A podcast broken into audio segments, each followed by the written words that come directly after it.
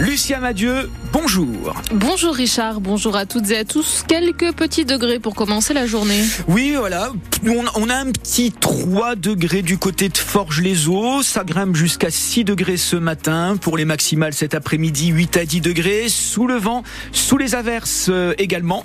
Ce matin, bulletin complet, météo de votre week-end après les infos. C'est donc un travail de l'ombre au salon de l'agriculture. Celui des commissaires. Ils ont pourtant un rôle essentiel, organiser les déplacements d'animaux pour la traite ou les concours.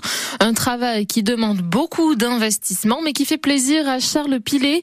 Il est professeur de zootechnie au lycée agricole d'Yvetot et une semaine par an, commissaire au salon de l'agriculture avec sous ses ordres trente stagiaires bénévoles. Il n'y a pas un concours de toute manière où il n'y a pas un bovin. Donc euh, qui dit concours avec bovin dit euh, sécurité des déplacements. Donc on est mobilisé sur tous les concours de neuf heures à dix-neuf heures. C'est de la bonne fatigue, on est content de se coucher le soir. Et c'est surtout un moment où l'agriculture est un petit monde. Alors l'agriculture où il y a des concours, c'est encore plus petit. C'est-à-dire que c'est des têtes qu'on revoit tous les ans, des gens de toute la France, toutes les races. C'est formidable quoi. J'adore cette période, euh, je suis content de venir, je suis content de repartir parce que je suis content de dormir le lundi d'après. Elle est encore aujourd'hui et demain à tenir avant la clôture du Salon de l'Agriculture. En marge de cette soixantième édition, une avancée pour une plus juste rémunération des producteurs. Lactalis s'engage à acheter quatre cent vingt euros la tonne de lait, soit vingt euros de plus qu'il y a deux mois.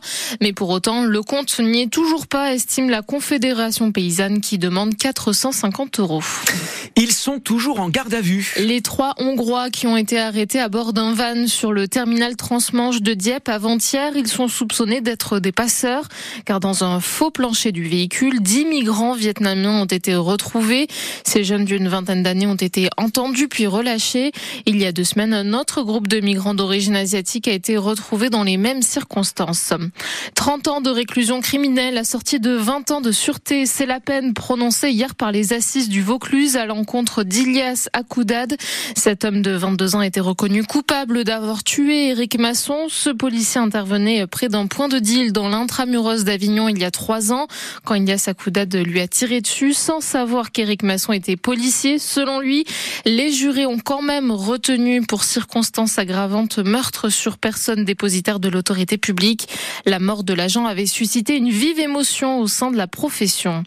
Huit mois après avoir été victime d'un incendie lors des émeutes l'été dernier, la concession moto Yamaha de Deville-les-Rouins a rouvert hier. D'importants travaux ont été faits pour remettre l'établissement sur pied. Des sportifs de haut niveau en compétition à Rouen. Ils ont disputé cette semaine l'Open de tennis de Rouen. Aujourd'hui, ce sont les finales. Et particularité de ces sportifs, ils sont sourds ou malentendants. Cette compétition, Théophile Pedrola, est aussi un moyen de faire connaître ce sport. Le tournoi rassemble parmi les meilleurs joueurs de la planète, deuxième édition après le Havre l'an dernier, et tout s'est déjà amélioré, note Xavier Loret, le capitaine de l'équipe de France sourds et malentendants. C'est mieux en termes d'infrastructure, quatre terrains à côté, c'est quand même un plus. Le public, lui, a une vue plongeante sur les terrains où, sans l'ouïe, le joueur, qui enlève tout appareil auditif, doit se concentrer sur la vue, travailler les réflexes.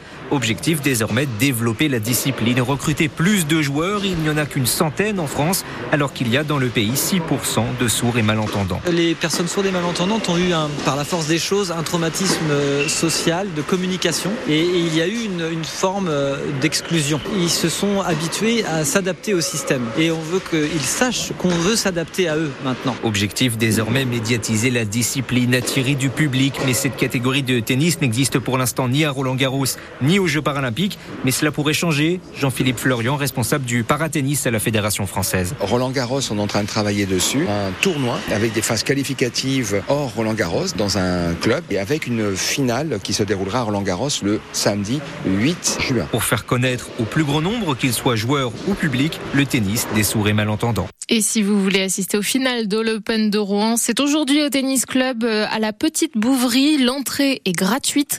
Début des finales dans une heure et demie à neuf heures avec les doubles dames et messieurs. C'est aujourd'hui aussi le retour de la Formule un. Le Grand Prix de Bahreïn commence à seize heures cet après-midi. Mais nos Normands Esteban Ocon et Pierre Gasly partiront respectivement dix-neuvième et vingtième sur la grille de départ. Les qualifications ont été difficiles hier. L'Alpine n'est pas efficace. On vous explique pourquoi sur notre site internet francebleu point f r. En Pro D deux de, basque, de rugby, le Rouen-Normandie Rugby encore une fois battu quarante-trois à seize par Grenoble hier soir. Les Normands restent tout en bas du classement.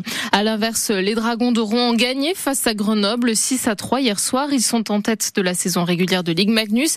Maintenant, place au play-off avec la réception de Nice la semaine prochaine.